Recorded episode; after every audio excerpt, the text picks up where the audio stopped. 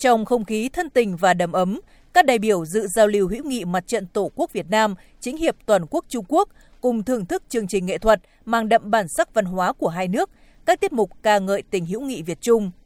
Phát biểu khai mạc, bà Nguyễn Thị Thu Hà, Phó Chủ tịch, Tổng thư ký Ủy ban Trung ương Mặt trận Tổ quốc Việt Nam khẳng định, giao lưu hợp tác giữa Mặt trận Tổ quốc Việt Nam và chính hiệp Trung Quốc nhằm cụ thể hóa và thực hiện nhận thức chung giữa lãnh đạo cao nhất hai đảng, hai nước về thúc đẩy và làm sâu sắc hơn quan hệ Việt Nam-Trung Quốc.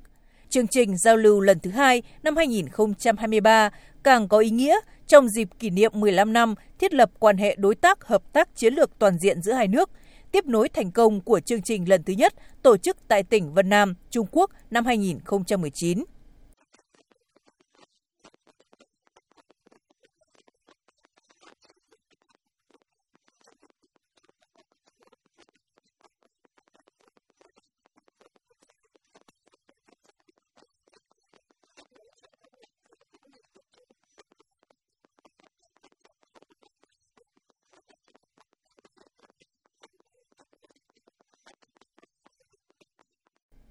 Ông Vương Dũng, Ủy viên Trung ương Đảng Cộng sản Trung Quốc, Phó Chủ tịch Chính hiệp Toàn quốc Trung Quốc, trưởng đoàn đại biểu Chính hiệp Trung Quốc, bày tỏ vui mừng khi dự giao lưu hữu nghị tại Việt Nam và Quảng Ninh.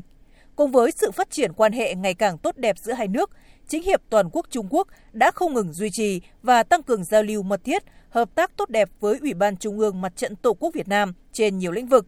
Phó Chủ tịch Chính hiệp Toàn quốc Trung Quốc mong muốn hai bên tiếp tục thắt chặt tình đoàn kết, tạo dựng nền tảng để duy trì mối quan hệ giữa hai nước vững chắc hơn.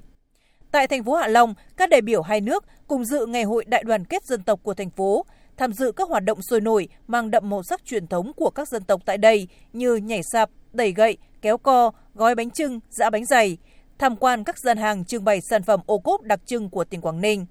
Tại công viên Hạ Long, đoàn đại biểu cùng trồng 75 cây lát hoa hướng tới kỷ niệm 75 năm ngày thiết lập quan hệ ngoại giao Việt Nam Trung Quốc 18 tháng 1 năm 1950, 18 tháng 1 năm 2025.